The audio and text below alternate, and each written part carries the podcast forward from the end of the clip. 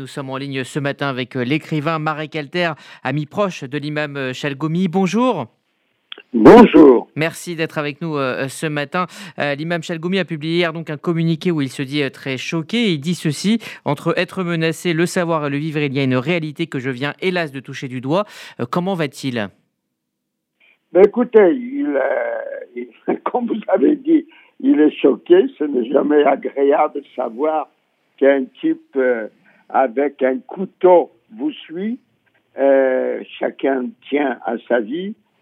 Et surtout que c'est un homme lumineux. Il est, formidable. Je le connais depuis des années, des années. On a fait des choses ensemble. La marche des musulmans contre l'antisémitisme, la marche des musulmans contre la, la terreur. Vous savez, c'est aujourd'hui dans un monde sans prophète, sans idéologie, sans, sans rêve collectif. Et la seule chose que nous pouvons opposer, c'est l'exemplarité. L'exemplarité. Voilà un homme, un musulman, un imam, né en Tunisie, qui aime la France, qui a des enfants français, et qui se bat, qui se bat pourquoi Pour pouvoir parler aux Juifs. Il a amené des jeunes euh, musulmans des quartiers défavorisés à, en Israël pour qu'ils voient Israël de près. Voilà, ce sont nos frères. Dire ce sont nos frères, aujourd'hui, on paye très cher pour dire qu'un juif est un frère. Alors, il le fait. Et curieusement, contrairement à ce qu'il pense, des gens lui sont reconnaissants, et pas seulement les juifs. Quand il m'a appelé pour me raconter, c'était vendredi, l'attentat manqué contre lui dans la mosquée de Drancy. Drancy, pour nous les juifs, est un symbole. Hein, il y a les camps de Drancy qui étaient l'antichambre d'Auschwitz. Et j'ai aussitôt lancé sur les tweets Hein, un appel aux Français pour qu'ils se solidarisent avec lui. Vous savez, en 24 heures, 172 000 personnes, 172 000 Français, des simples Français, et parmi eux, beaucoup de non-musulmans qui se solidarisent avec lui. Ce sont des gens qui rêvent de fraternité, mais ils n'osent pas. Ils n'osent pas sortir dans la rue, ils n'osent pas manifester, ils ont peur des petites minorités violentes. Lui, il le fait. Alors, à travers lui, à travers lui, il réalise le rêve de fraternité. C'est formidable ce qu'il fait. Il faut le soutenir.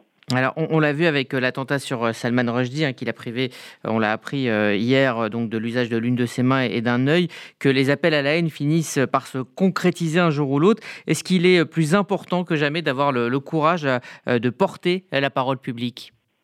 Ah oui, non, vous avez tout à fait raison. Vous savez, il y a une phrase, je crois, d'Ézéchiel qui dit, au nom de Dieu, prenez les mots comme empoignez plein de mains et revenez vers moi. Nous croyons, nous, au pouvoir du verbe. Les gens ne se rendent pas compte.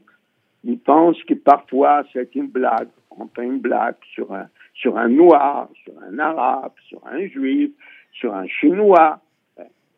Et puis cette blague se transforme en un acte. Parler, c'est agir, disait Jean-Paul Sartre. Et il avait raison. Donc il faut faire très attention dès qu'on entend hein, une, une réaction antisémite, raciste, frapper. Je ne dis pas frapper physiquement, mais frapper avec les mots. Nous sommes, nous sommes quand même capables de répondre avec des mots, combattre avec les mots, les mots. Et vous avez tout à fait raison. Euh, Marie Calter, pour terminer, est-ce que vous pensez que dans le, monde des, écrivains, des, philosophes, une, autocensure euh, s'est installée depuis quelques années? Malheureusement, oui. vous savez, les écrivains, les intellectuels sont comme vous et moi. Ah, ils lisent la même presse, ils regardent la même télévision. Vous, regardez la télévision, où c'est que nous écoutent. Hein. on, on zappe et on entend la même chose partout. La même chose partout. C'est extraordinaire. On vit, dans une démocratie. On, personne nous oblige à dire la même chose. Personne nous oblige à nous autocensurer. On les fait pour se faire bien voir de nos voisins. Dès qu'on sort de rang, vous savez, hein, on coupe les têtes qui dépassent. Donc, euh, il faut aujourd'hui dire ce qu'on pense, même si on a tort, ce n'est pas grave. Il faut avoir du courage.